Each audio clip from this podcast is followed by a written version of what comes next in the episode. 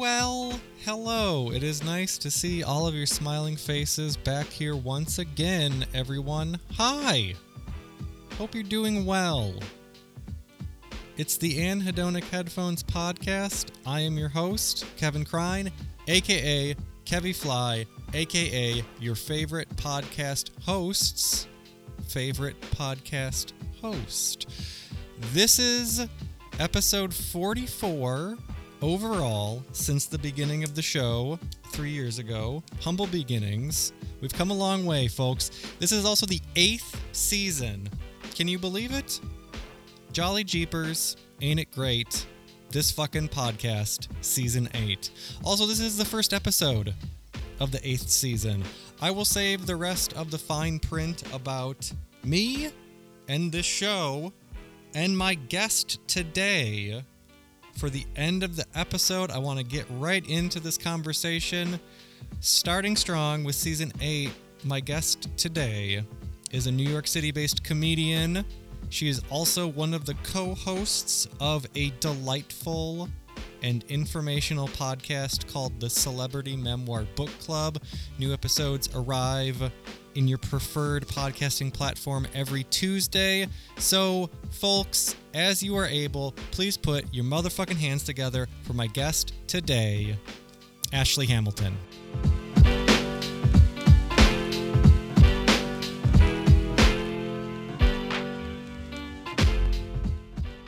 Thank you so much for taking time out of your morning and for being willing to do this and coming up with a list of songs and sending it over to me very quickly. I think this is the maybe the fastest anyone has gotten back to me with songs when I've asked them to be on the show. So I, I'm really appreciative. Oh my God. I would have taken more time. I was like looking through um, and I, I mean, okay, this is like a list of songs for me, but I feel like they're a lot of them are a band or an album that I just had to pick a song to represent it. And sure. I'm just like, I don't feel like this is necessarily my desert island list. I think if I could only listen to ten songs for the rest of my entire life, I don't know that this would be the list, but it would be like an adjacent list okay. to this one. These are just the ones I feel like I can really talk about that like represent the vibe. But I think secretly, if I could only pick ten songs to only listen to forever, I don't know. The list might be more embarrassing. um, well, before we get into these, do you want to just take a quick moment to introduce yourself uh, to the folks at home, and then we can then we can begin the conversation? Yes. Hi, I'm Ashley Hamilton, and I host a podcast called Celebrity Memoir Book Club. I'm a comedian in New York, and I am from Chicago originally. Is that where you are? Sorry, you said you were in um, Central Time, but I yeah, didn't... I am. Well, I'm from Illinois originally, but I live um, south of the Twin Cities in Minnesota. Oh, okay, very yeah, cool. Yeah. I was there recently for a layover. Yeah, I know you were trapped. You were trapped in the airport, enjoying a, a Caribou coffee. Um, so. I mean, you are doing big things with the podcast with Celebrity Memoir Book Club right now. And one of the things that I wanted to ask about you and podcasting, and like you do this every week, is there ever a time where it's like, you're like, wow, I do not feel up to doing this? Or is it like difficult to maintain that week after week? Or how, what is your, like, what is the process you and Claire use when you do the show?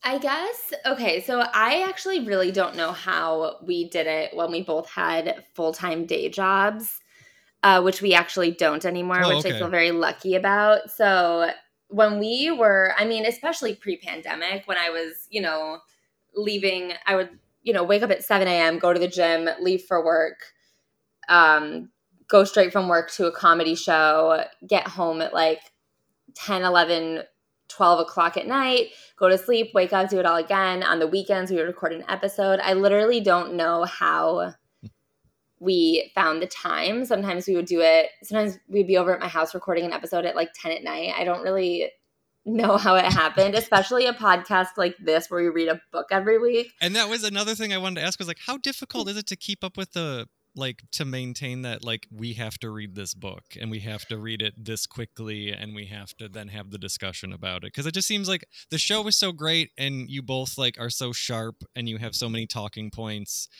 but it's also like I can't fathom that kind of a workload. It just seems like so much. Yeah, I think now that it's our main work, it is very different. I don't think we'd be able to do it if we had full-time jobs. Like, it just does take up a ton of time. But when you think about it in terms of it's, it can take up all of our time. I'm very, like, programmed. I don't know how to say it without sounding like a robot.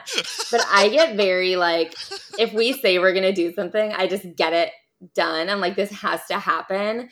And so I feel like Claire is a little bit more thoughtful and like, why are we doing this? And I'm very like, well, we said we're doing it, so an episode has to come out on Tuesday. And so with our old podcasts, like I would have just kept doing them. This is our third podcast we've done.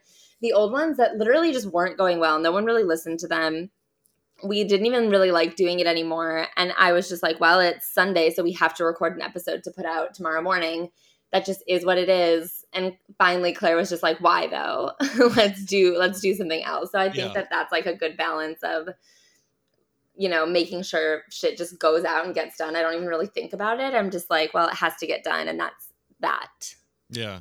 Um, that was one of the other things I wanted to ask about. And like I've, I've talked to, I mean, I talked to a lot of different people. I talked to friends of mine. I talked to songwriters, other uh, writers. And I've always been curious about how other people handled like the last two years in terms of living through the pandemic while trying to re- remain creative. And was that, I mean, so I was recently turned on to Celebrity Memoir Book Club by a friend of mine. And so then she was like, you should go back and check out their other show.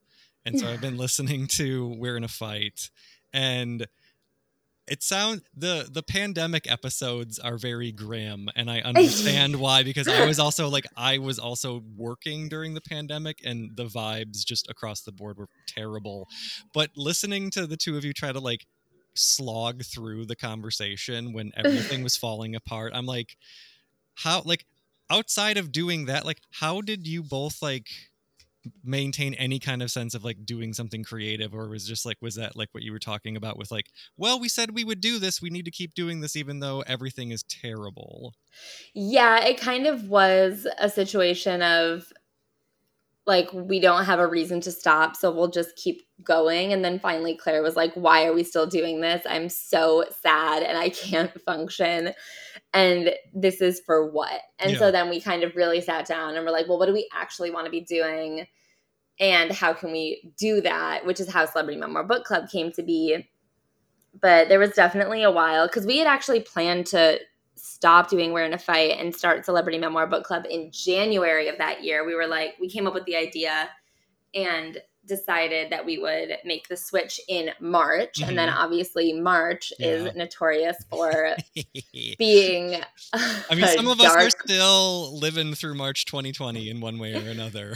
Yeah. So that really sent us through for a loop. And and then we just kept slogging through, and we weren't really sure what we were doing or what to do. I felt like I was really clinging to it because it was just some form of normalcy. And it wasn't necessarily about staying creative. It was about stubbornly being like, I have to have one. You know, there was sure, no stand up. Yeah. Uh, there wasn't stand up. There wasn't, you couldn't really go just do anything. And I was like, podcasting from my home is the one thing that I can still maintain doing during a pandemic. And even though I have no idea what I'm talking about or what I'm doing or whatever, just like the act of doing it felt very comforting to me. So I was obsessed with continuing for literally no reason yeah. other than I have to be putting something creative out there, because I, I mean, at that time, I didn't think we were ever going to be able to do live performances again. Or at least, I mean, at that point they were saying, I think like maybe five years.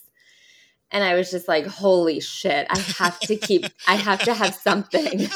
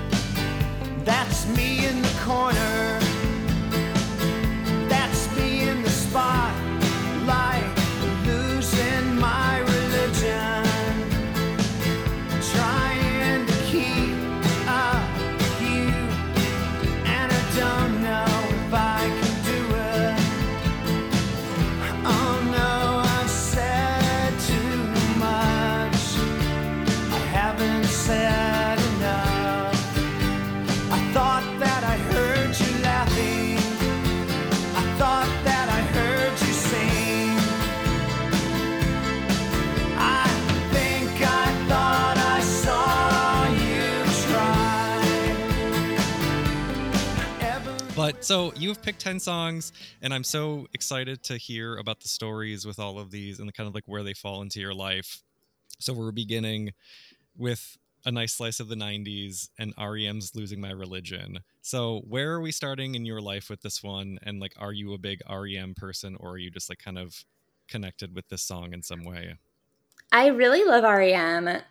Um, I, I mean, I don't love all of R E M. I feel like that would be a crazy thing to say.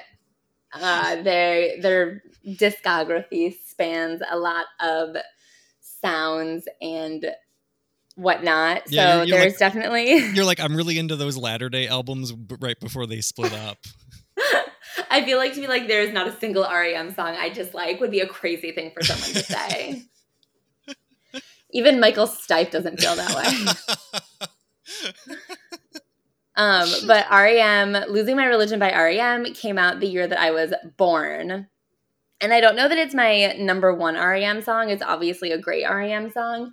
But that is a song that was on the radio, obviously, a ton when I was a little baby. And so my dad will constantly reference it as he'll it'll come on the radio and he'll be like, remember this song I used to bounce you on on my knee and we would listen to Losing My Religion by R E M? And I'm like, that's such a bizarre song to be like, I would bounce my baby on my knee and listen to listen to R E M have an absolute fucking mental breakdown. Yeah, I was like, this song is pretty dark for to just like have a t- like a newborn like toddling around and being like, hey, remember when we do this? That's like, you're like, wow, that's the kind of thing I should block out or unpack in therapy. Yeah, and it's I mean it's he brought it up as recently as this weekend because there's a show there's a radio show in Chicago called Saturday Morning Flashback on W X R T, and it's my dad's church. He loves listening to Saturday Morning Flashback. Every Saturday they have a different year, and then they just only play songs from that year. And this week actually was nineteen ninety-one.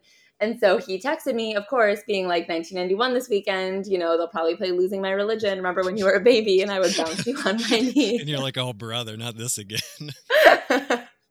And it's like very funny and sweet, especially because it's like, this is such a fucking bizarre song to be like the song we listened to when you were just a tiny, tiny baby. And then how I get mad at me now for, you know, certain, I have, my parents are very, you know, Midwestern. They have very, a very regimented sense of what your life should look like. And the fact that I've done something extremely different, they're supportive, but it's obviously not the easiest for them.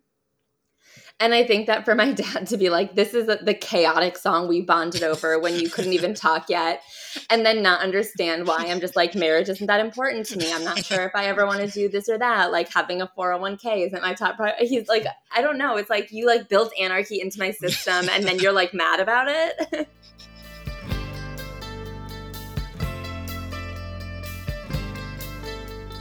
That was just a dream. That was just a dream. That's me in the corner. That's me in the spotlight, losing my religion, trying to keep up with you, and I don't know if I can do it. I'm now sad too much. I haven't said.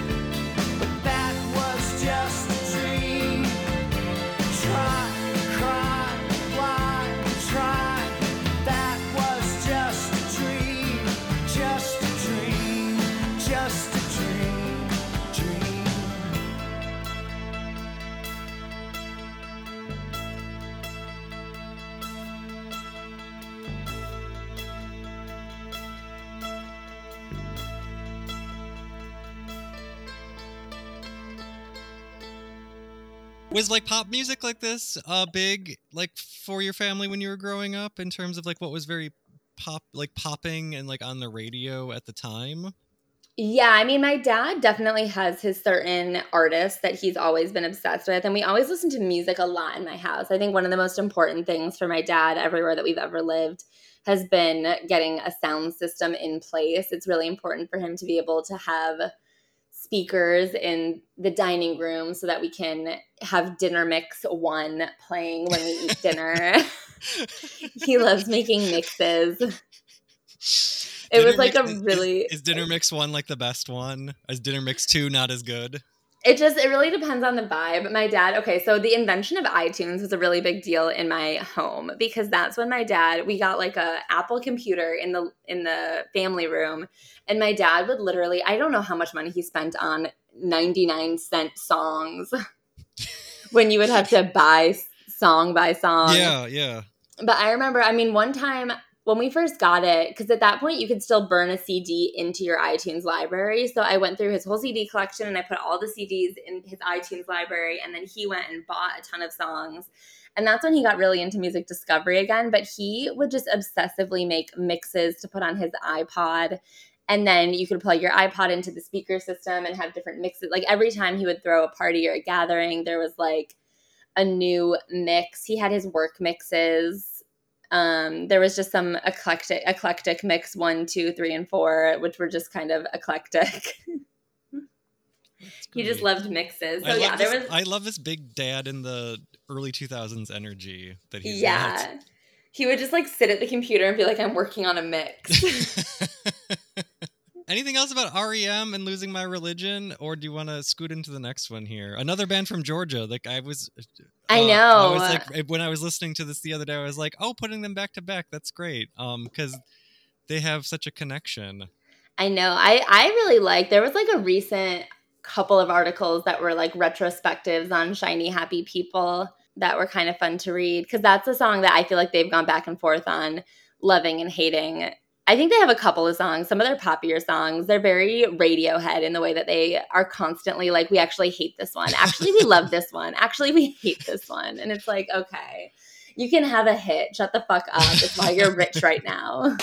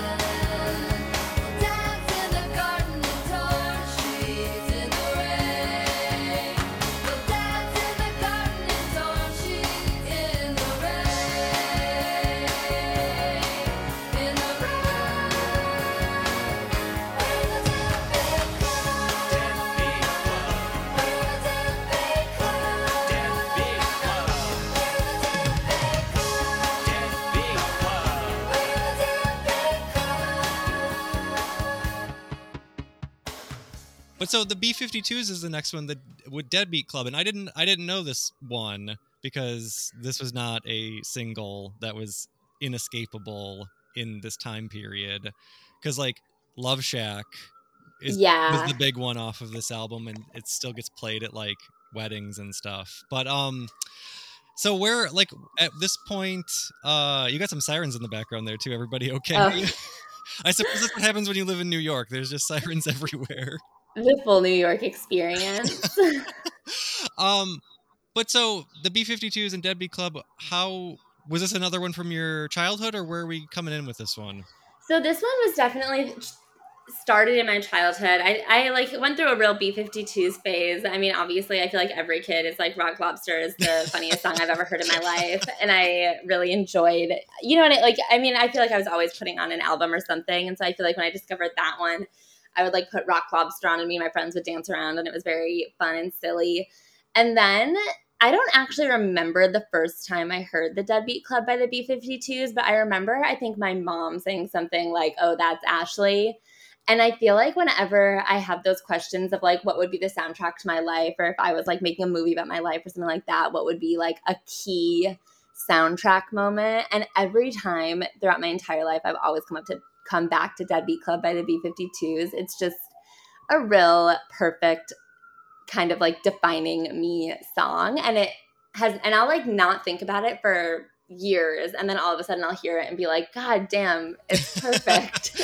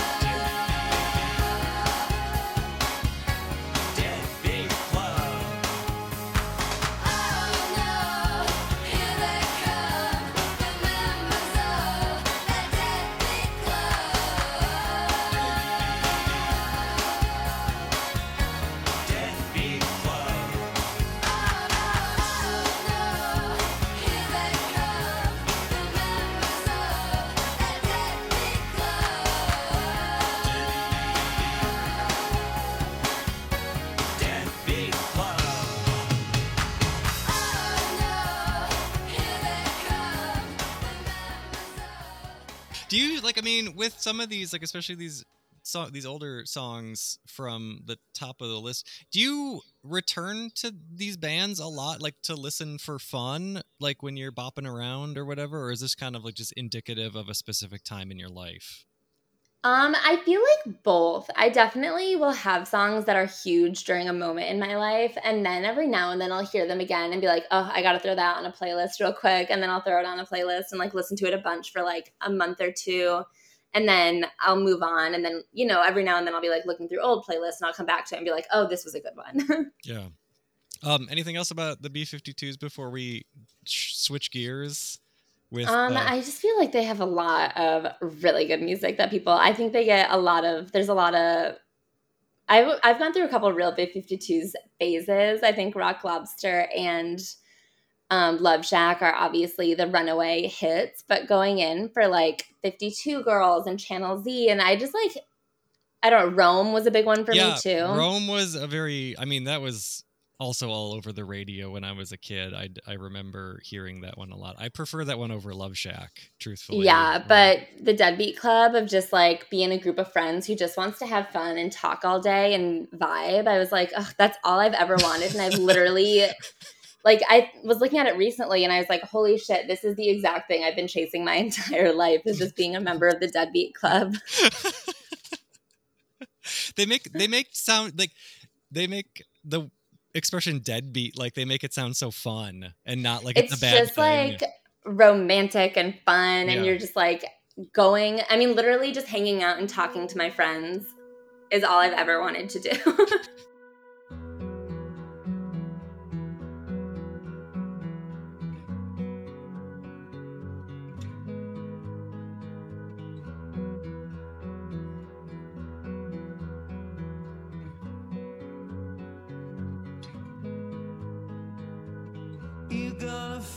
Not spoiled by beauty. I have some scars from where I've been. You got eyes that can see right through me. You're not afraid of anything they've seen. I was told that I would feel nothing the first time. I don't know how these cuts heal, but in you I found a rhyme. If there is a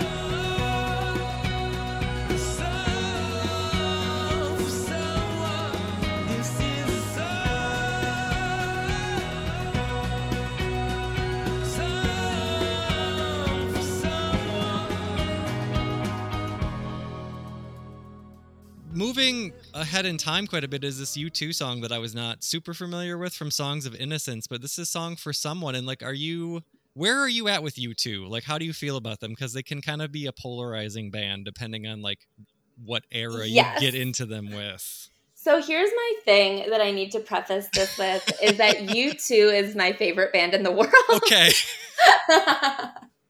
um, okay. And here's the thing. Song for Someone is not my number one U two song. And I think, so when I was in seventh or eighth grade, I took a radio class in college, not in college. What am I talking about? In high school or middle school, whatever the fuck, whatever you are in seventh or eighth grade. That would be middle school. There was a, a class, yeah. like there was an elective called Radio one oh one. There was only ever like seven kids in it, and we learned some broadcasting tools and things like that.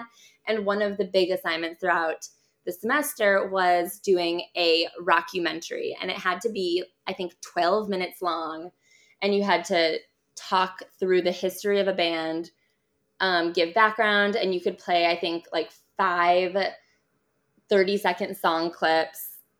And I was like, holy shit, filling twelve minutes. I need to find a band that has just been around for ages. Like the most important thing is that this band has to be old. And so I just like picked up a U two album and I was like, oh, they've been around for a minute. I could probably find twelve minutes worth of things to talk about with this band. And so I just did a bunch of research on U two and I was like, I love them. I love U two so much. And since then, they've been just a band that has been with me through my entire life, I guess, since that day. And I've just, I don't know, it's one of my comfort bands for sure. And then I think that, you know, they've had their popular moments, they've had their controversial moments. And so I picked this song specifically because one of their big controversies was that album that was free on everyone's phone that everyone lost their fucking shit about, which I think was just a deeply, one of the most misunderstood moments in pop culture history. Yeah, I was wondering if you were going to talk about that when I saw this one on here. I'm like, oh, this was that album that showed up in everybody's iTunes, whether they wanted it or not. Exactly. Okay, so here's the thing. I love U two. This is not my favorite U two album, but it is far and away not my least favorite U two album. It had some really good songs on it, including this one, Song for Someone, which I think is a really beautiful little song for his wife. I just, I have always been like, this one or In a Little While will be my wedding song. I love them so much.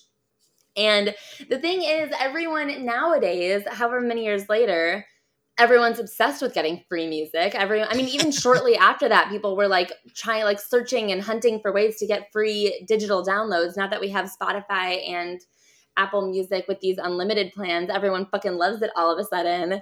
But when U two did it, which first of all, when is the last time a band has been fully in charge of their own digital distribution, especially when they're one of the biggest bands in the world? This was not literally Bono saying, put my album on everyone's phone. This was their management team and the executives at iTunes having an enormous misunderstanding of what people want from music. Yeah. It wasn't Bono. Like, he obviously probably okayed it, but everyone who's like, Bono, that fucking asshole who put his album on my phone, it's like, well, he didn't do it.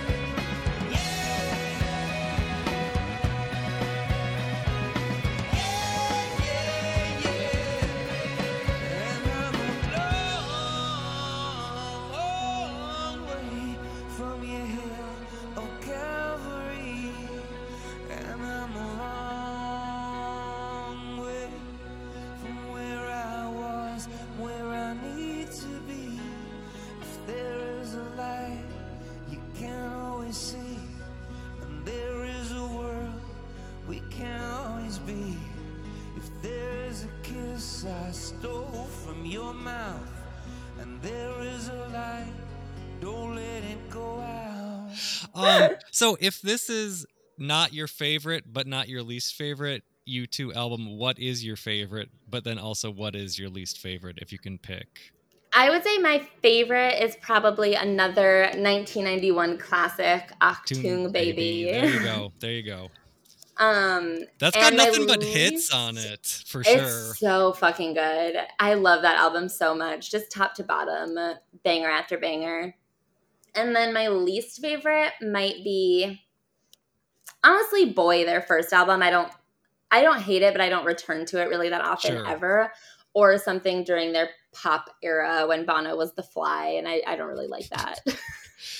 You mean the the actual the album Pop, the one that everyone like that they almost like broke up after making because yeah. it was so misunderstood and polarizing. It has it you was, know, it in retrospect, that album actually has some pretty good songs on it. I think it was just people were not prepared for it yeah. slash the tour they went on in support of it was so bizarre. Yeah, Bono was a character called yeah. The Fly, and I don't like that character.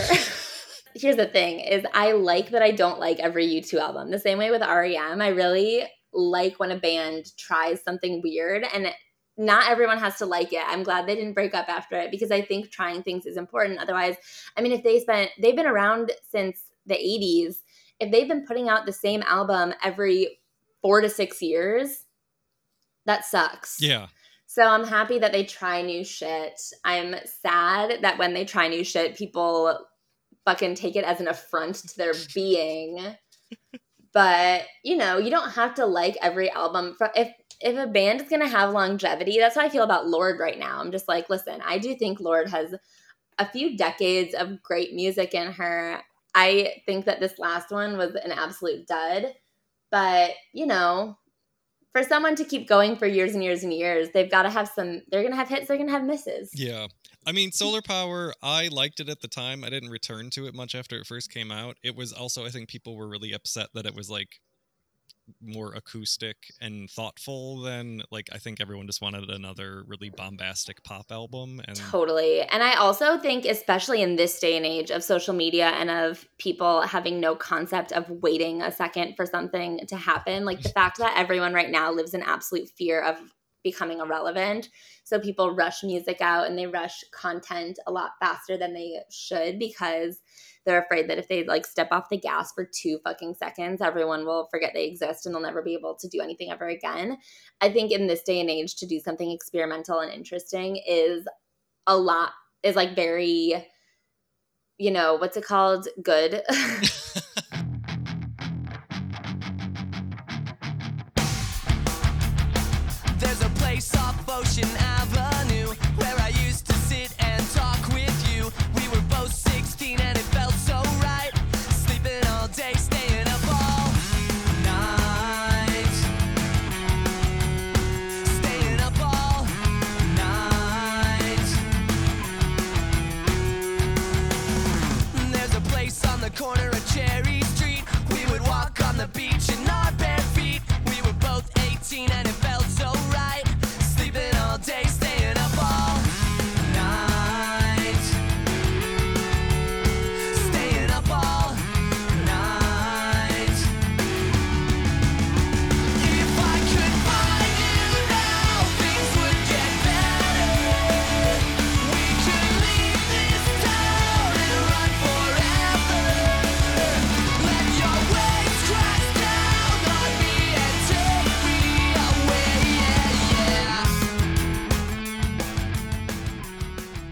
So we're we're switching gears here with uh, Yellowcard, and this was a blast from the past for me. And I I remember when this song was very, very popular, and the video was all over M T V.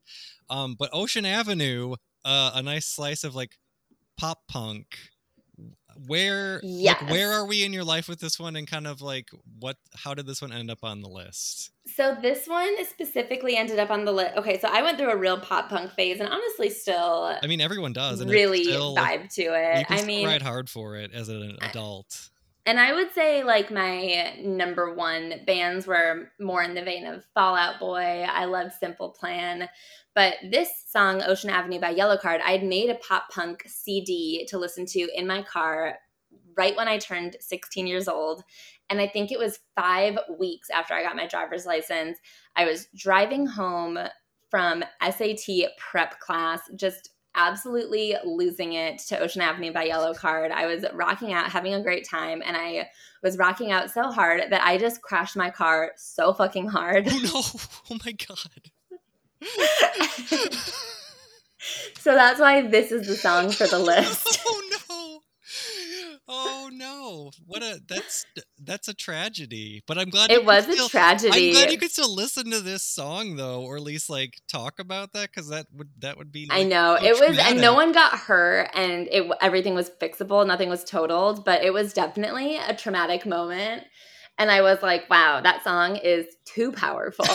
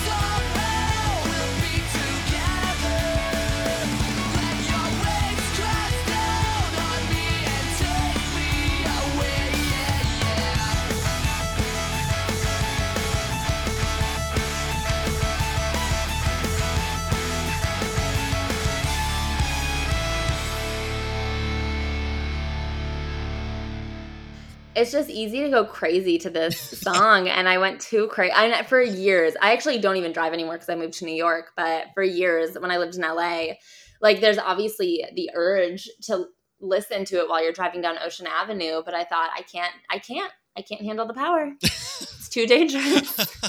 Yeah, does that, no one really drives in New York, do they? Or like has a car? It just doesn't make sense. I like really. know a few people that do, and I don't really understand it. I mean, there, it's pretty often that I'll. I have a lot of friends that Uber a lot, and they'll be like, "Oh, my number one saving money thing is to Uber less," and I'm just like, "I why are you getting in a car? The train, it goes everywhere." Yeah. um. Anything else about you? Do you, I mean, do you, like, now that you can talk about this experience with Ocean Avenue and whatever, do you, I mean, listen to Yellowcard slash this song if you are revisiting pop punk now? Or is this just kind of, I like... would say this is the only song okay. that ends up on a pop punk uh, rabbit hole journey. It's a lot more Fall Out Boy, Simple Plan. Yeah. I listen to a lot of Good Charlotte still, honestly.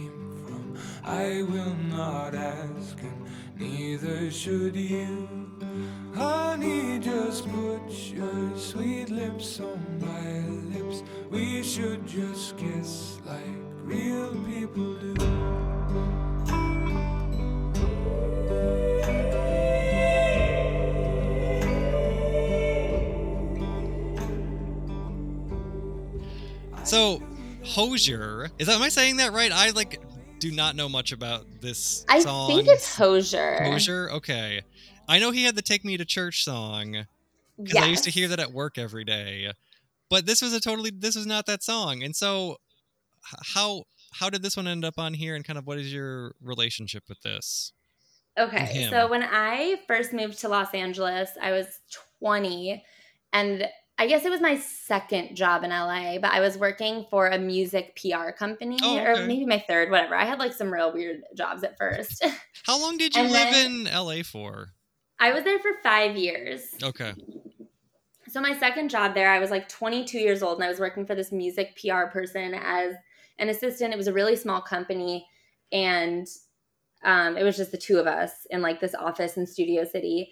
And he said that if I wanted to go to South by Southwest, then he would be able to send me, he would get me a ticket to the festival and my flight, but I would have to figure out somewhere to stay. I think he thought I would say no. I think he, because like this was maybe a month before South by, so obviously in terms of like finding somewhere to stay in Austin, Texas, like it's, I mean, I didn't have the money to do that, but my brother went to U T Austin at the time. So I called him and I was like, can I just sleep in your dorm? And he was like, for sure. So I went to South by Southwest by myself, and it like, it was like an extremely transformative trip for me. So first off, um, my brother ended up volunteering at the festival because I had a program where if you volunteered at like five shows to be like a badge checker and like set up and clean up, you could get free passes to the rest of the festival. So when I went to go meet up with my brother one night, the fe- the show that he'd been assigned to was actually a comedy show. And when I went, I was just like waiting for my brother to finish cleaning up all the chairs. And I ended up talking to the host for a minute. And he was like, oh, we run this show actually in Los Angeles. And so I ended up going to the show when I was back in L A and like starting comedy a week later, maybe. Um, so I think that that trip was like very responsible for me doing comedy. Anyway, I also am obsessed with Ireland. And I think it has a little bit to do with my U two thing.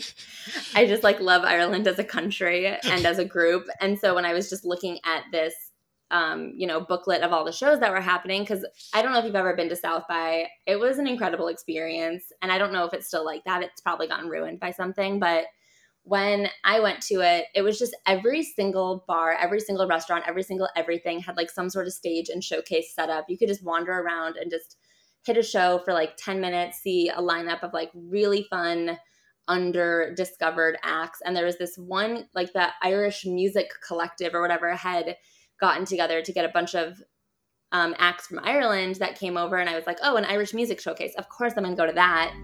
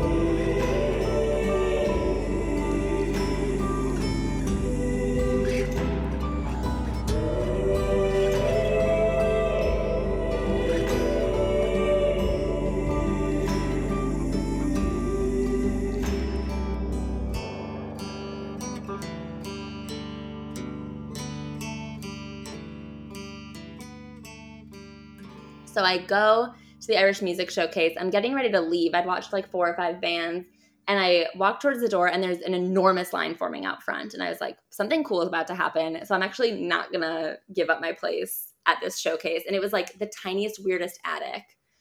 And then Hozier came on and performed. And like I said, just like a tiny, weird attic, maybe fifty of us in there. And it was like a transcendent show. Like he is so deeply talented. It's crazy. Um, I like was absolutely blown away. I went home that night and downloaded the E P that he had art that he didn't even have a full length album out at the time. So I went and I downloaded it. Like Real People Do is one of the songs that was on it, and that I saw him perform. And I was just, like I said, absolutely blown away. I don't think I've ever seen a live performance that good before or since.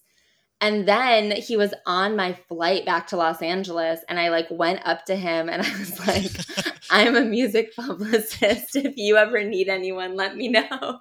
And it turns out he was going to L A to do late night. Like he was performing on, I forgot which late night show it was on, but he performed Take Me to Church.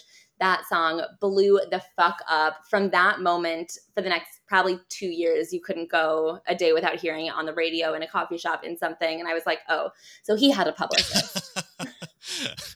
I like that you had a brush with fame, though, on your flight back. I was just like, holy shit, that's him. I truly, I like have never seen a live performance. He's so good.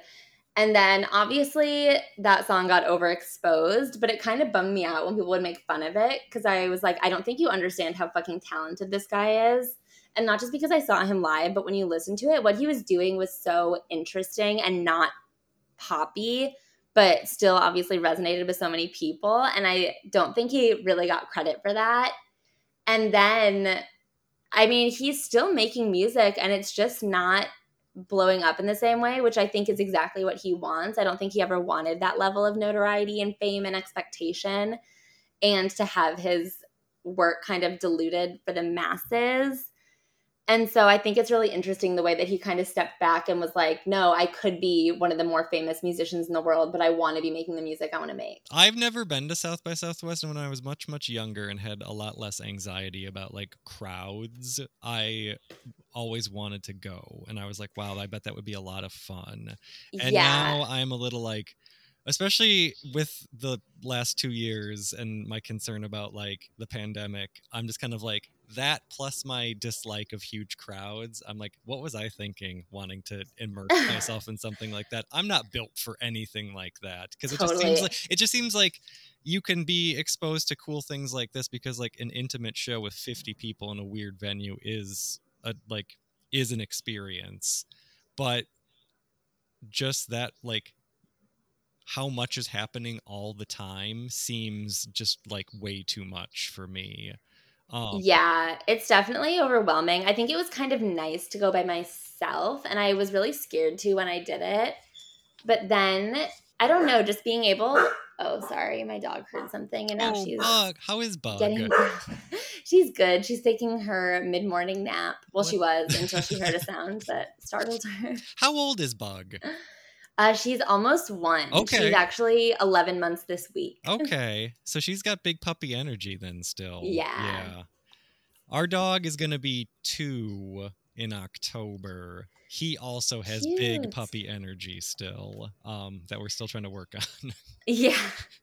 It's definitely a lot sometimes. Oh, yeah. Like, there's a lot of thrashing around and, like, trying to eat things that he should not be trying to eat. And... yeah. Someone actually – so I went to a wedding on Saturday night um, in Brooklyn, and I had Claire come over to walk Bug just because I knew that she would be – I mean, obviously, I would never keep her cooped up for that yeah, amount of time by yeah. herself. And so, I mean, normally I honestly would have just, like, gotten a babysitter or boarded her or something, but – Uh, Claire was in town, so she was able to come walk her for me midway through the evening. And she made a TikTok about it, and someone was like, I can't believe that you keep that dog in a cage. That's so cruel. And it's like, okay, she will just chew on literally anything. If I left her alone in my apartment just willy-nilly, the chances of her, like, opening up my couch, chewing on a big heap of stuffing, and then choking yeah. is so big. It's so dangerous to just leave her until she calms down and stops chewing on stuff. Of course she has to be in a cage. It's to keep her safe. It's not for me. Yeah, that's, I mean, that was something that we went through with uh, when we first got our dog. We adopted him last September, and I felt real blue about, like, putting him in his little kennel when it was bedtime. Yeah. But it was also kind of like, there's a good possibility that you are going to eat a button off the couch or eat a pillow or get into some shit that you were not supposed to. And so, like, right now he is just wrangled upstairs in the, his little yeah. kennel, and he's snoozing. And I mean, he could have just slept on the couch and not thought about doing anything he shouldn't have, but also there is the risk. So I'm like, I'm glad it's not just me that has kind of like the, totally. the feelings, like very... feeling some type of way about that, but it's for everyone's well-being. And I always get her, like, a lot of good exercise before she's going to be locked up for more than, like, forty-five minutes to it. Like, if I'm just running yeah. to the grocery store or something, I'm like, we'll get in there. But if I'm going out to dinner or doing something where she's going to be in there for, like, you know, two hours or so, she's just she's just going to sleep. Yeah, yeah, yeah. I put a little blanket over my dog's head, and then he just kind of, like, tucks himself into his bed and snoozes. It's so cute. Yeah, he's a whimsical young man. We don't want no devils in the house, God. Yes, we Lord. want the Lord. Yes, that's Jesus. It. Yes, Lord. Hallelujah. Yes, Jesus, praise the Lord. Yes, God. Hallelujah, God. Yes. We don't want no devils.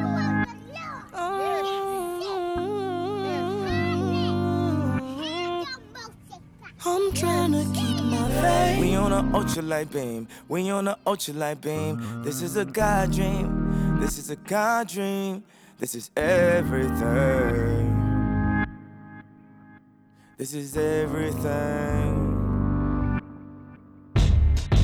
Deliver us serenity, deliver us peace, deliver us love, yeah. We know we need it.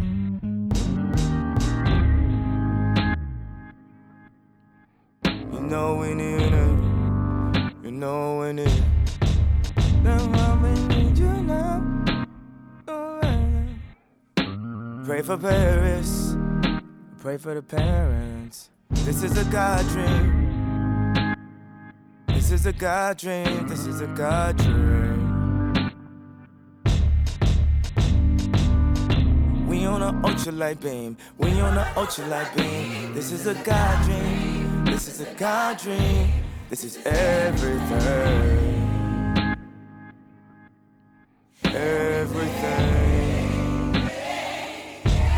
I'm trying to keep my faith, but I'm looking for more. Uh, talk about Chicago's favorite, Kanye West. Um, no, I think that wraps it up on okay. Hozier. Okay, so I was pleasantly surprised to see this one on here because uh, I don't know how you feel about Kanye West, especially how you feel about Kanye West in twenty twenty-two, but I like this song a lot. This is one of the few songs yeah. off of The Life of Pablo that I actually liked. Um, so Ultralight Beam, in terms of... this. Yeah, go ahead. Like, okay, where so are we with I this definitely one? have a long, I mean, a long-standing relationship with Kanye. I think that you know, like most people who aren't idiots, I think his first three albums are particularly genius. I mean, honestly, his first like eight albums. I think that it got more controversial. Like, I, he's just so good. There's so much music that he's done that is so fucking great. I used to listen, and I mean, almost all of his albums you can listen to in full. Even The Life of Pablo, I actually don't think that there are that many single songs off of Life of Pablo that I return to, but as like a full piece to listen to top to bottom, it is genuinely an incredible album. Um, and then this song, this is going to sound obnoxious, right? But this song reminds me of when I was really new to comedy, living in Los Angeles. I had like this group of friends. We were all like crazy. Like we would all just hang out constantly. We were hanging out outside of open mics, outside, like just in each other's apartments until three a.m. Like it was a constant like go to work and then just go bum around having like delusions of grandeur about comedy. And my friends used to like send each other this song and reference this song all the fucking time about like, we're going to be so fucking good one day. I, um, well, first, how did you, so, I mean, you got into comedy when you were living in Los Angeles, but like, was that something you always wanted to do or how did you transition into that? I mean, so I have thought about it a lot just because I don't think it's something I always wanted to do because it's not something I ever really knew existed. I wanted to work in television and comedy, but I just kind of, I don't know, coming from where I came from where everything is very regimented and there's a very specific path that you follow, I kind of thought I would always just work on the business side of television. Like I grew up watching Seinfeld and all these, you know, really admiring comedy and liking funniness and like loving making people laugh. But I didn't think that you could just do comedy. I don't know why. I was like, I don't even understand how you can just do it. You just like there has you had to be picked, I think. I don't really know how it works. And then when I got to L A and there was a little bit more creativity around me, plus I started listening to a lot more podcasts. And that was when like Uh, we made it, you made it weird. And Marin were mostly just interviewing other comedians that they came up with. And so hearing these people who are successful now talking about open mics and things like that, then I went to South by and I met some people who ran a comedy show and I started meeting other people. And then I was like, oh, you can just do it. Like there's a website that says all the open mics on it and you can just pick one and go, you just sign your name on a form. And that when I started doing comedy, I don't want to be like back in my day, but it is a little bit different now. Not that different. Like you can still definitely just go do it. There were a lot more open mics and a lot more free open mics when I started. I mean, at most you would have to pay three dollars for a drink or something. Yeah. And so, you know, for like fifteen bucks throughout the week, you can, you could probably go up like fifteen. I would go up like twenty times in a week. I would spend one evening going to like three open mics on Monday, three open mics on Tuesday. Like you would just run around town from the second I got off work at six p.m. until like midnight or later. Is it tough to keep that kind of momentum going with like material, or like did you just kind of go into it with like, I'm going to do this, these jokes here and save this material for this other venue? Or like that just seems like I, I would I just, like that's a good way to like build your craft, but that just seems like that kind oh, of it was mo- insane. It's the kind of momentum I'm just like, whoo boy, that is that's exhaust like it just sounds exhausting. I mean, that's why this song is like, it reminds me of back when I was just a fucking crazy person. When they come for you, I will shield your name. I will field their questions. I will feel your pain. No one can judge. They don't, they don't know. They don't know. Foot on the devil's neck to the drifted Pangea. I'm moving all my family from Chatham to Zambia. Treat the demons just like Pam. I mean, I fuck with your friends, but damn, Gina, I've been this way since Arthur was anteater. Now they want to hit me with the woo after bam. Trying to snap photos of family. My daughter look just like Sia. You can't see her. You can feel the lyrics, the spirit coming in braille. Tumming of the underground, come and follow the trail. I made Sunday candy, I'm never going to hell. I met Kanye West, I'm never going to fail. You said let's do a good-ass job with Chance three. I hear you gotta sell it to snatch the Grammy. Let's make it so free and the bar so hard that it ain't one gosh darn part you can't tweet. This is my part, nobody else speak. This is my part, nobody else speak. This little light of mine, glory be to God. Yeah, I'ma make sure that they go where they can't go. If they don't want to ride, I'ma still give them raincoats. Know what God said when he made the first rainbow? Just notice at the end if I'm too late for the intro. uh, I'm just having fun with it. You know that a nigga was lost. I laugh in my head cause I bet that my ex looking back like a pillar of salt. uh, Cause they've flipped the script on your ass like Wesley and Spike. You cannot mess with the light. Look at the channel from seventy-nine. We on a ultra light beam. We on a ultra light beam. This is a God dream. This is a God dream.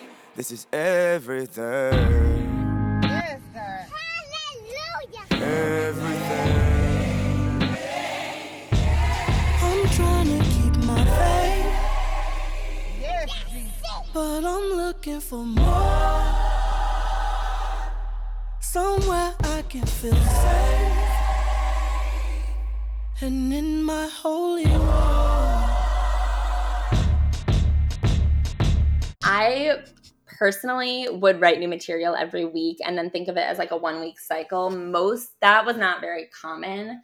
There were some people who you would see running the same joke for months. There were some people who would write something new every single day. There were some people who never wrote at all. They would just get up there and riff, and you were just like, okay, you're wasting everybody's time. um, but yeah, there was a lot of people kind of handle it in different ways. And also there's a lot of people who don't do it that often. It was, yeah. There's definitely a group of people in every city who are obsessive, especially when you're new. And I think that because I had a lot of stage fright and it took me a long time to get comfortable on stage, I'm really glad that I went so obsessive, because I don't think that I would have been able to get comfortable on stage. It would have taken me years and years and years to do it. And instead I just like spent probably like three or four years just obsessively getting up. It ran really everything in my life. Um, you know, which obviously could have been a huge mistake, but we'll see. And so, I mean, I know that like you are doing some shows now that things are, I'm going to use big air quotes and be like opening back up and like live events are happening. And, uh, but like, has it been difficult to, for you to get back into performing in person after, you know, like two years of not doing it? Or is it just, has it been kind of an easy transition back into that? It's definitely been difficult. I mean, like I said before, earlier in the episode, my schedule, even when I moved to New York, every day was wake up, I would go to work, I would go straight from work to comedy shows. And then I would just, you know, maybe do an open mic, do a show, go hang out at another show. I was just out all the time. And then post-pandemic, doing like one thing per day would just wipe me the fuck out. I was like, I, I just talked to four people and I got to take a nap.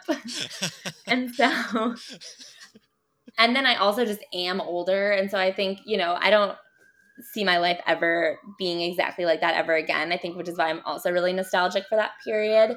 But I don't know. I think it was crazy. I think it also is very different when you're new to stand-up versus now when I'm like, I've thankfully established myself a little bit more, where, like I said, I've gotten over a lot of the stage fright. I've really learned how to write a joke. I don't think I need to be spending six hours a night running around to shows and mics yeah. and things like that. But yeah, I, I mean, I don't think I'll ever be at that level of intensity again, and like hopefully don't have to, because now I've, you know, found more of an audience myself. Yeah. Um, anything else about this Kanye West song? Like, where are you at with Kanye West right now in twenty twenty-two in terms of like, how do you feel about him, like the person versus the persona? I think that he is just extremely mentally ill, and I have a hard time when he, I think I used to, obviously like everyone else, get really caught up in his Twitter rants where I'd be like, this is fun. And now I'm just like, man, you guys, I think we're all, I think as a society, it's very hard to not enable something that like feels entertaining. Um, and we do it all the time. Yeah. I do think I'm just like, for the love of God, I, part of me is like, I don't know if he's actually this mentally ill or if he's leaning into it because the attention it brings, which is like a different mental illness. But I mean, obviously I'm not a doctor. I can't diagnose him. I don't know what's going on. I think that right now he is like deeply enabled by the public to act in really inappropriate ways. And, you know, I, he has like a family now. I'm just like, take care, take care of the kids, look out for them. I don't like the narrative that the Kardashians are toxic, evil people who ruined him. But I also am like, listen, I do think that he shouldn't necessarily be airing every thought to the public as soon as he has it. Yeah. I just hope, I mean, for a number of years now, I've been kind of like, I hope he can ever get the help that he might need to totally. deal with whatever he is working on. Um, because it just kind of like, the last four or five years have been a real roller coaster, and yeah. I just kind of worry about where he is at right now. Totally. Like, I definitely don't hate him, but I'm very like, all right, this is not the behavior of a person who is like thinking everything through, which like, not that he has to, not that he owes that to every or anybody, yeah. but I also like do feel like whenever he acts in like rash ways, it's really enabled by people. Everyone's like, oh, this is crazy, Kanye's doing something wild again. And it's like, all right, let's like just take a knee. Gotta feel like hell tonight. The tears of rage I cannot buy. I'll be the last to help you understand. Are you strong enough to be my man?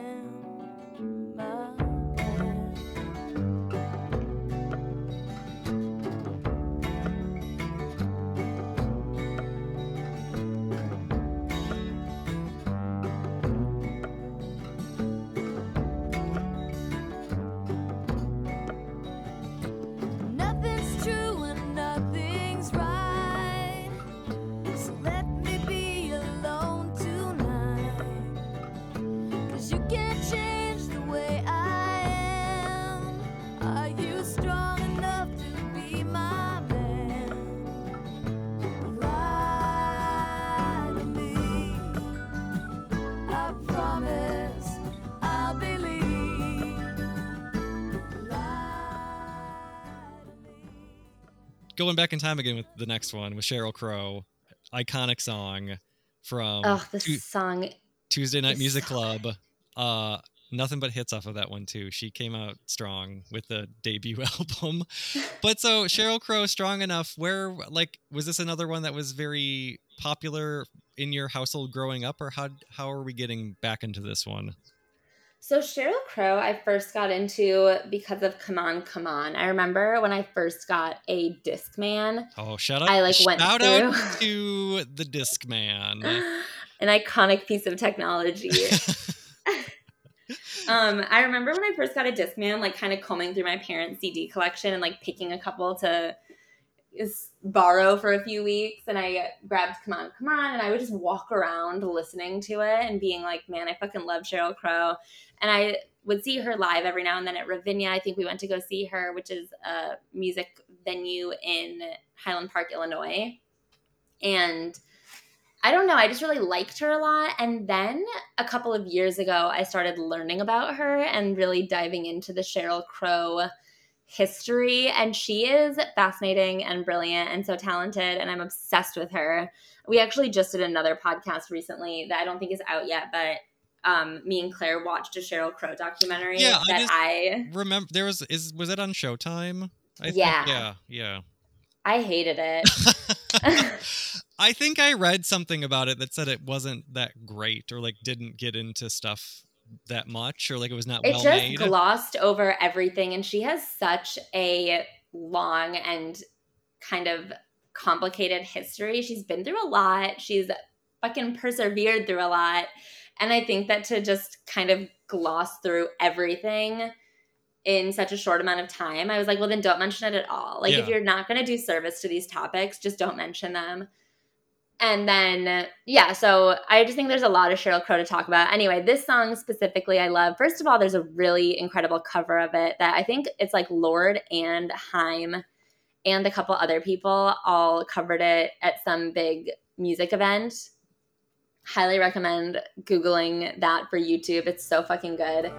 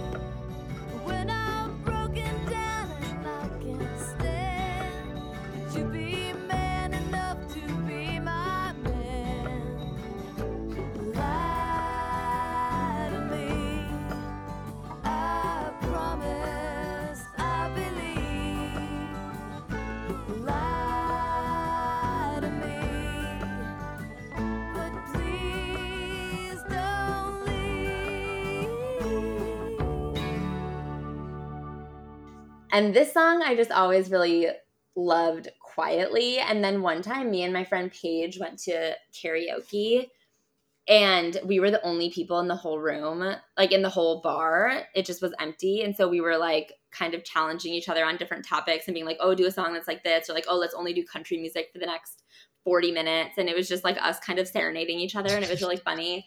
And then I, my next one was Strong Enough by Sheryl Crow. And I was up there and I was maybe a couple lines into the song, which I've always loved this song. But as a as a karaoke song, it's it makes you wonder if someone's okay. And a huge group of people came in right when I was starting the song. And I'm obviously not going to abandon shit, but I am like, what are they thinking coming into like a fun, bright, neon karaoke bar where there's just like a girl on stage drunk belting Strong Enough by Sheryl Crow. It's just like, should we call a hotline for her? That, what the fuck is that happening? That does have big uh, cry for help energy. I was like, listen, if you guys were here for the bit, we're doing this as like, um, this is between us. um.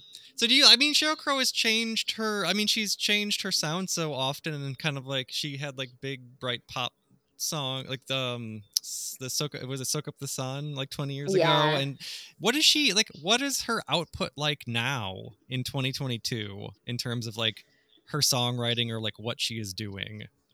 I don't think she's doing that. I think she's really kind of focusing on, she adopted those two kids, and I think that she's just kind of hanging out, okay. making what she feels like making, but not stressing herself out. That's what it feels like. It feels like she's kind of just vibing. Her kids are young. I think she's spending time with them. She's in Nashville. I think she's recording and working when she wants to work, but not necessarily putting things out because of any outside pressure. And uh, I really like that. Okay. I mean, that is like, I, she had so many successful songs off of like her first two albums alone. She can kind of, I think, is an artist that can get away with doing that and just being like, I will make music when I want to, not yeah, as like a contractual I think, obligation. I think she has some sort of like compound in Nashville that she lives in that has a recording studio. I love when like artists horses. reach a, like I love when people reach a point where they have a compound. Yes, like, that's just like a next some like next level shit that I think everyone should aspire to. Oh, totally. That's my dream, is to have a compound. And she like is just out there doing her thing. I think that if she wants to put out another album, I'm sure she will eventually, but I don't think she like feels any type of pressure from any direction. I think she's just very much doing her own thing. Yeah. Um, what the podcast that you did about the documentary, was that for like the Patreon for the? No, more? Someone else asked us to cover it for. It's called Jesse's Girls. Okay. And so that'll come out, I think, soon. It's just me being a bitch about the documentary about how there's like too much to know about Sheryl Crow, and she said that she'll never write a memoir, and I'm like, bitch, why? You should reach out to her, be like, as a fan, but also professionally, because we'll read it and talk about it. Can you please? As a fan and a memoir expert, you're qualified.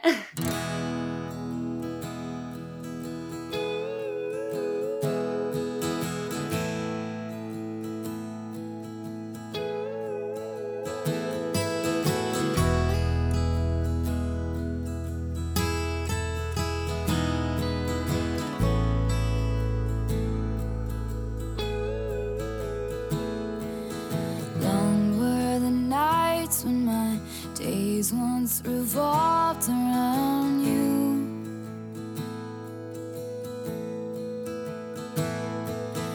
Counting the footsteps, praying the floor won't fall through again.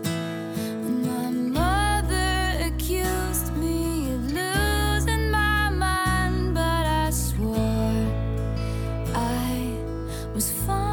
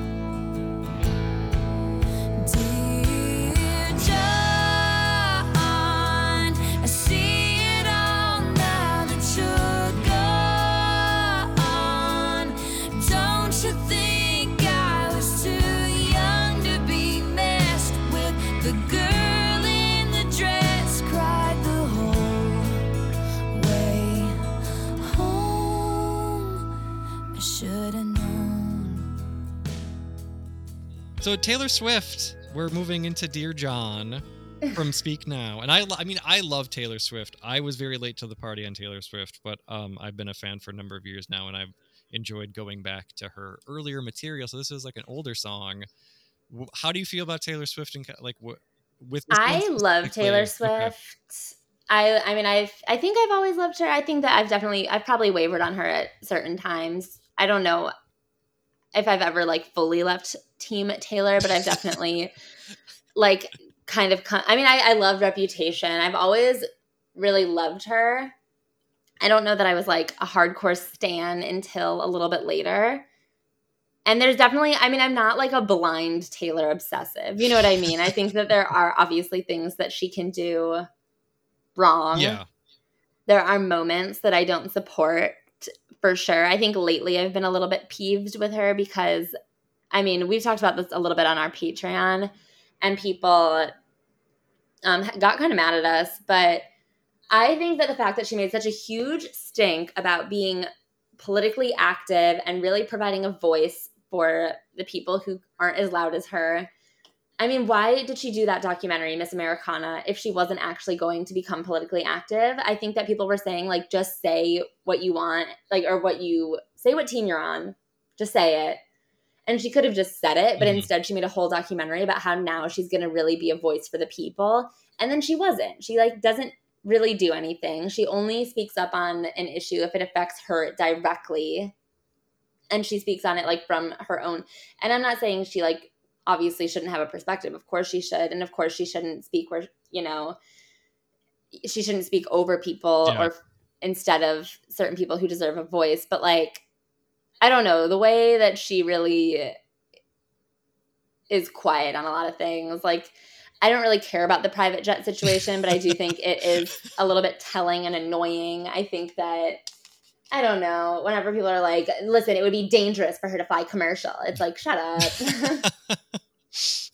Yeah, she, I mean, for somebody who had such a good run during, like, the last two years with, like, releasing albums and re-releasing her material to retain the masters, her twenty twenty-two has kind of been rough in terms of, like, speaking out and then also the private jet thing. Like, she didn't really speak up on Roe v. Wade. She didn't really, I, there's, like, a lot of things that she kind of dabbles in in a way that, like, only really benefits herself. And it's just like, okay, Taylor, I'm, I'm not... We're not done, but I'm peeved. Yeah. And then anyway, Dear John is just like a fave song of mine. I think that, I mean, there's a lot of Taylor Swift songs that I could probably talk about for a million years, but Dear John is one that I return to a lot just because I think it's so perfectly written. Um, and I hate John Mayer, even though supposedly the song isn't even about him, which, like, seems a little bit goofy to me, but oh, I thought whatever. It was. I for sure thought it was. I, th- I mean, I think that that was just, like, a weird P R move from somebody else. I don't – I mean, probably John Mayer's team being like, how could it be about him? It's just called Dear John, written in the style of a John Mayer song. Why would it have anything to do with John Mayer? So don't look now.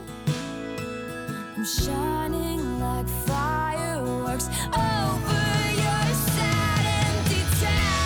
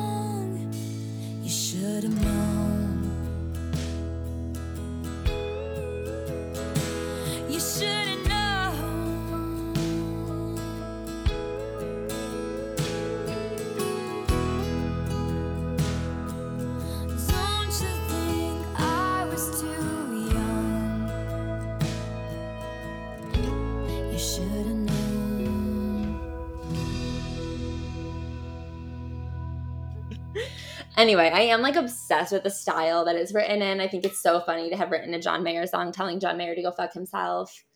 Um, because he, like, absolutely should. Everyone who's like, oh, but he's a good guy now. And it's like, do you know him? Yeah, is I was he like, your dad? Is he? Like, I don't. What does that mean? Yeah. That's always a thing that we get. Because I'll definitely call people out and be like, oh, this guy's a fucking asshole. And everyone's like, that is a moment from fifteen years ago. And it's like, okay, but show me when he apologized for it. Yeah. I don't know. I don't. I'm. I'm not stuck on it. I'm not waking up every day like punching a photo of John Mayer. But I do. You could if you. I that, should. That's how you want to begin the day, like a punching bag with his stupid mug taped on it. But I am just like I don't know. I don't feel like him just like all of a sudden acting silly and wearing ugly pants, I don't think that, that means he's different now. Is that what he's doing? I don't really know what he's been up to lately. He wears like really ugly pants now. Well, good for him. I'm glad he's That's, like his whole thing, entered, I guess. entered that era of his life. Um, anything else about Dear John and Taylor before we head back um, into the nineties? I just love Taylor Swift. I love her sweeping ballads that are like fifteen minutes long. She's got them. She really can She's write the hell out of a song. And she crushes them. Yeah. I mean, so Dear John and All Too Well, before we even had the ten-minute version, were two songs that – so at one point in my life when I was in a bad place, I was training for a marathon. And – one thing that was like very helpful to me when I was having to run like thirteen miles on a Saturday morning was to listen to one song for about an hour instead of, because if I listened to a playlist, I would count the songs and be like, okay, it's probably been like ten minutes, probably been like fifteen minutes. But if you listen to one song over and over again, you kind of forget how many times you've listened to yes. it. And you kind of forget where you are in the song, but then it just builds and then it crashes and it kind of keeps you motivated, but you don't know, you don't have any concept of time. And so I would listen to Dear John like fifteen times in a row. While running? While running. This is not exactly a running song, so that's really interesting. But it low-key is. Taylor Swift has a lot of up-tempo ballads that when you really break it down, the pace is faster than you think it's going to be, but the song is very calm. So it keeps you calm, but you don't slow down. Um, I love that. I should try that sometime if I ever need to like really run or push myself just to listen it to really a, is Taylor, like, a Taylor ballad. It's like a low key. It was like my hack.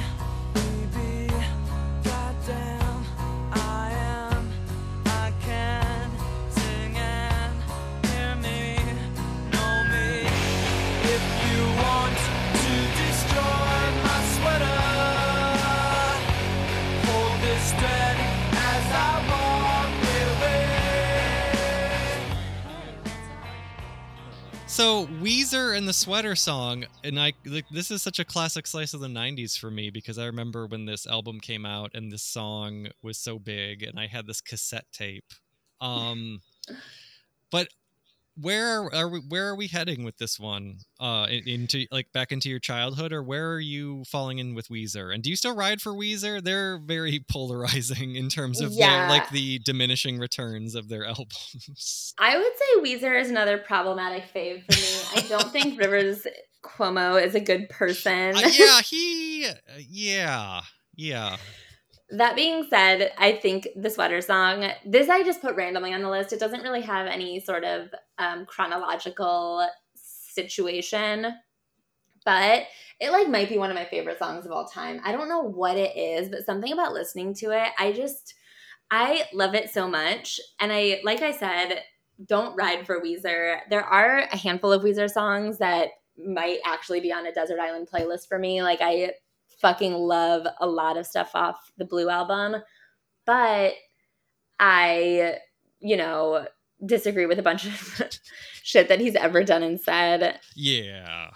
Um, and I think he's crazy, but in a fun, in a way that makes good music. I don't know.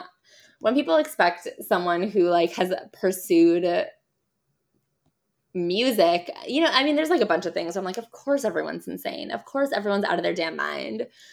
But I don't know. I love the Sweater Song a lot. It is. It's an interesting song because it's it's kind of long, and then it has that weird beginning with all the like the conversation, like the conversations happening, and the way it just kind of like slowly builds into like the explosive ending.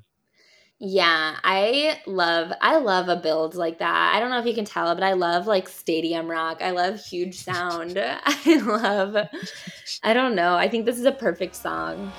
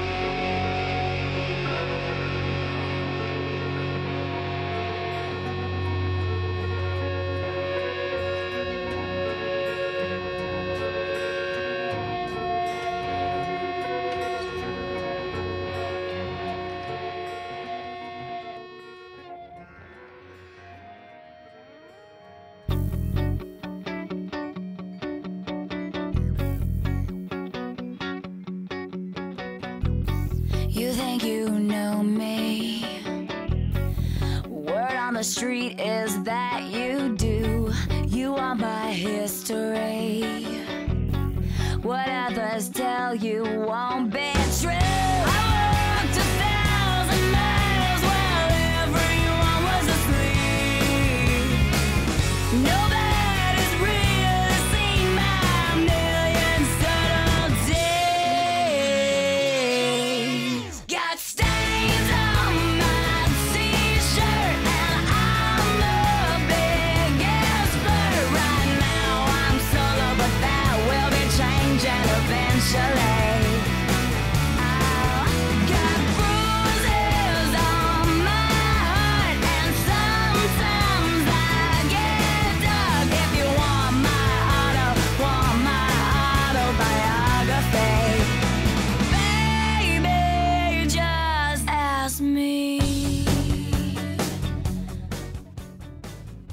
So we've made it to the end of your list, and I feel like I might know why this one is on here, but I just oh Ashley Simpson, and this one this prompted me to ask the question. I feel like Ashley Simpson and her pop output is extremely underrated.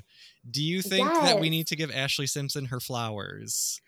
Abso-fucking-lutely. I think it's crazy the way Ashley Simpson has been written off as Jessica Simpson's sister who lip syncs. Like, what yeah. do you think Jessica Simpson does? Yeah. Like, I mean, this is goofy.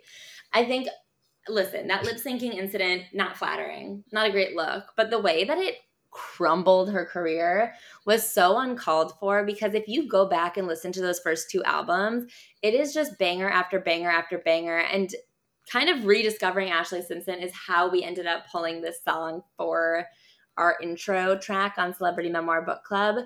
But Claire and I had really gone down an Ashley Simpson rabbit hole, like, in the last couple of years.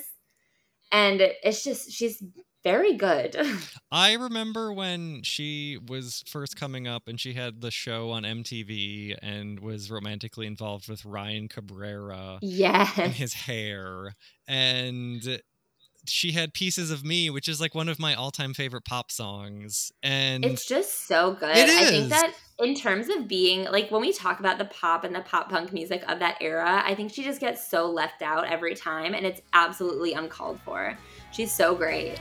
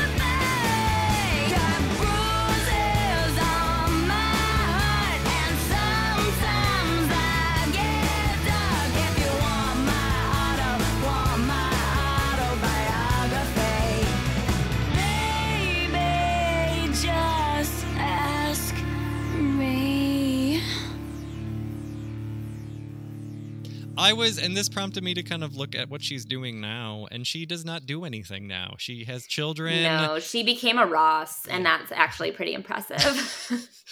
um, but she, I mean, she doesn't really do music. She kind of seems like she might at some point, but hasn't put out an album in a really long time. And at one point, her and Evan were putting out music, which was kind of hugely embarrassing.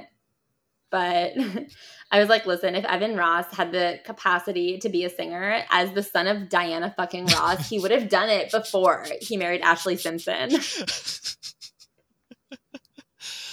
um, so the, her first two albums are good, though, because I've only listened to this one, Autobiography. I have not gone back to her second album. Then she only has the third one after that before she kind of retired from the public eye.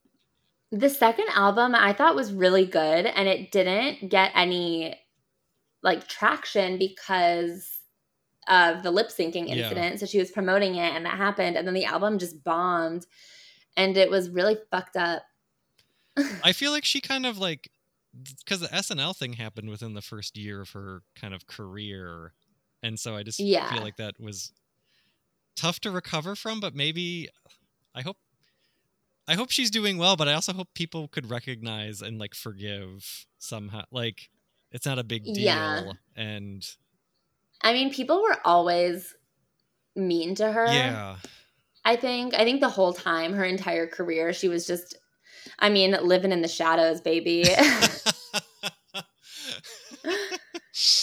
I mean, yeah. That's tough. No one says it better than herself. We made it. We made it to the end of your list.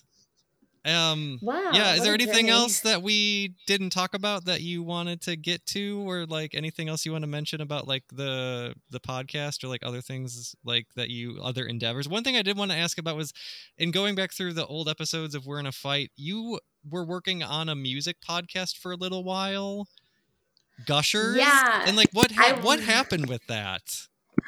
I wanted to do a podcast where people just like gush about random songs that they love. Because that was and, why I contacted you initially, was like, I heard the episode where you were talking about that, and I was like, oh, she likes pop music and would probably have a lot of interesting things to say and would be a good guest for this show. And so then, like, was it just difficult to get that going during the time you tried to do it? Or like having two yeah. having two podcasts is two podcasts too many? It was just like a lot of work to do on your own. I feel like to... I don't know. I, I didn't realize how much being able to do a podcast like with me and Claire made shit easier. And I think that, I don't know, I always get like anxious, like scheduling. I'm not, I'm just not good at doing it all by myself, I think. And I would just get too anxious about it. I don't think I promoted it well.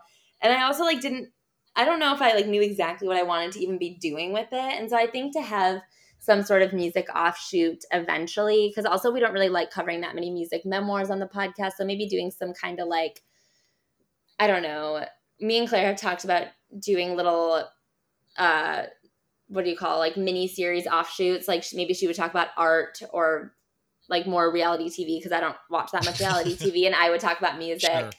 And we would do our own little like mini series. I think that could be something interesting in the future. But yeah, doing a whole second podcast by myself, um, it was just like a bunch of work that I didn't feel like doing. Like, and with the workload with Celebrity Memoir Book Club, like, or even when you were doing We're in a Fight, like, who does, like, do you, is it both of you working on like editing and putting it together? Like, who, how do you balance that? Yeah, so we both just kind of divide and conquer. Claire does all of the audio editing. I do the video editing and a lot of our other little um, like promotional things. I handle a lot of the logistics, like expenses and all that shit. Um, and we just kind of divide on all the other things. Okay. And it just ends up taking up a ton of time. Like, well, it's just like a lot of scheduling yes. and meetings and planning and whatever. It is very tough. Like, I'm doing, I do all this by myself. Like, I just yeah, re- reach out. Hard. It is very, it's very, like, I, every time I finish like a run of episodes where I do like six or seven episodes and I like get them all ready and I release them as like a season of the show, I'm like, is this, how sustainable is this in terms of just keeping going and being the one who wrangles the guests and then does the interview and then cuts it together and then puts it online? And it is just so, it's it's fun, but it's also so daunting and time consuming. And totally. Yeah. And everything just is a thing. Like nothing, everything, you're like, this is an easy task, but like, I still have to like sit down and pull up my hard drive yeah. and get everything cranking. And, you know, I'm just like stuck to the couch. So how could I possibly? Yeah.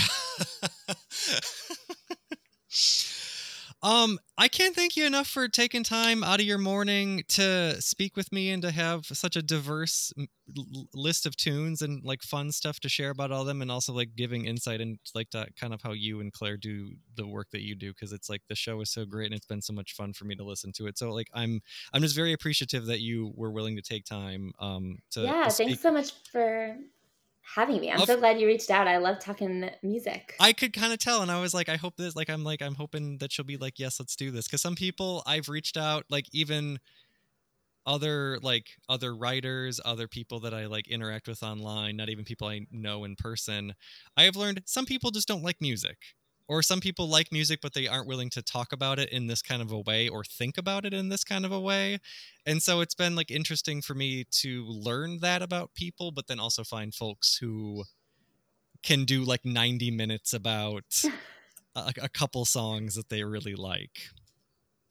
Yeah, that's so, I mean, I guess that is true. There are some people who are just like, I don't know, music is music. And I just, sometimes I listen to it and sometimes I don't. I'm just like, interesting. Yeah, that's, well, the first time, the first time I got those reactions from people when I'd asked them if they wanted to do this, they were like, wait, I have to talk about songs? I, that's not how I think about music. Or I was like, I don't listen to albums. And I was like, pardon me? And that was just like mind-blowing for me to learn that some people just won't put on an album and listen start to finish. And I was like, are you okay? Is that like...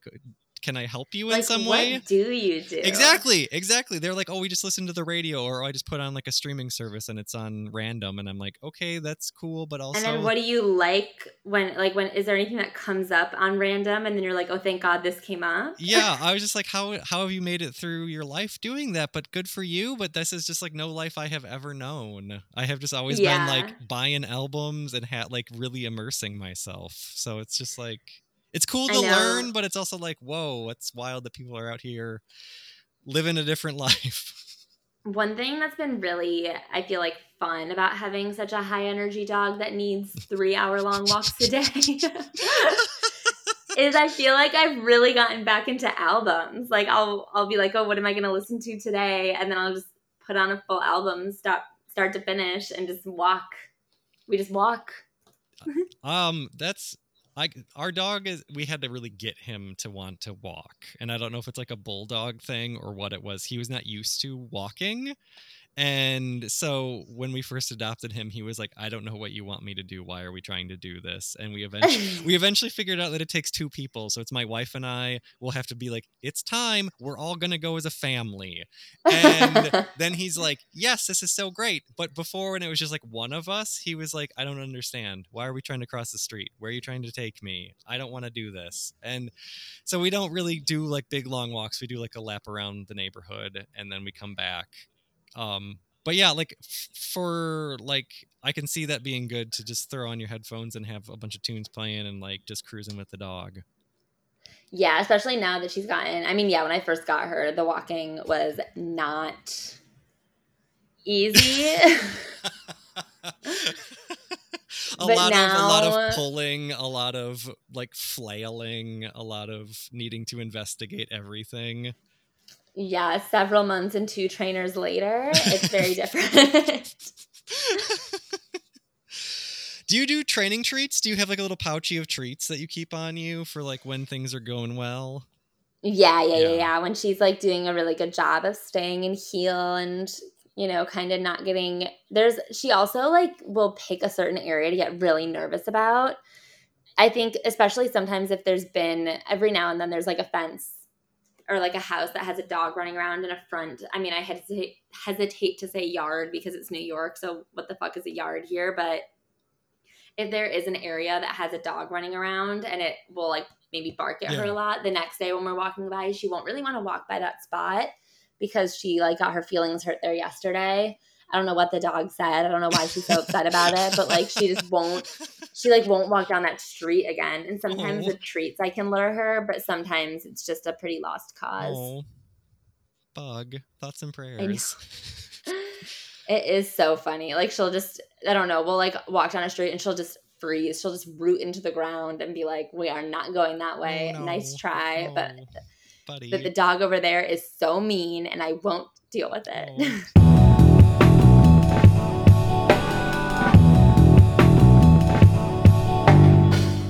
All right, once again, I would like to thank today's guest on the show, Ashley Hamilton.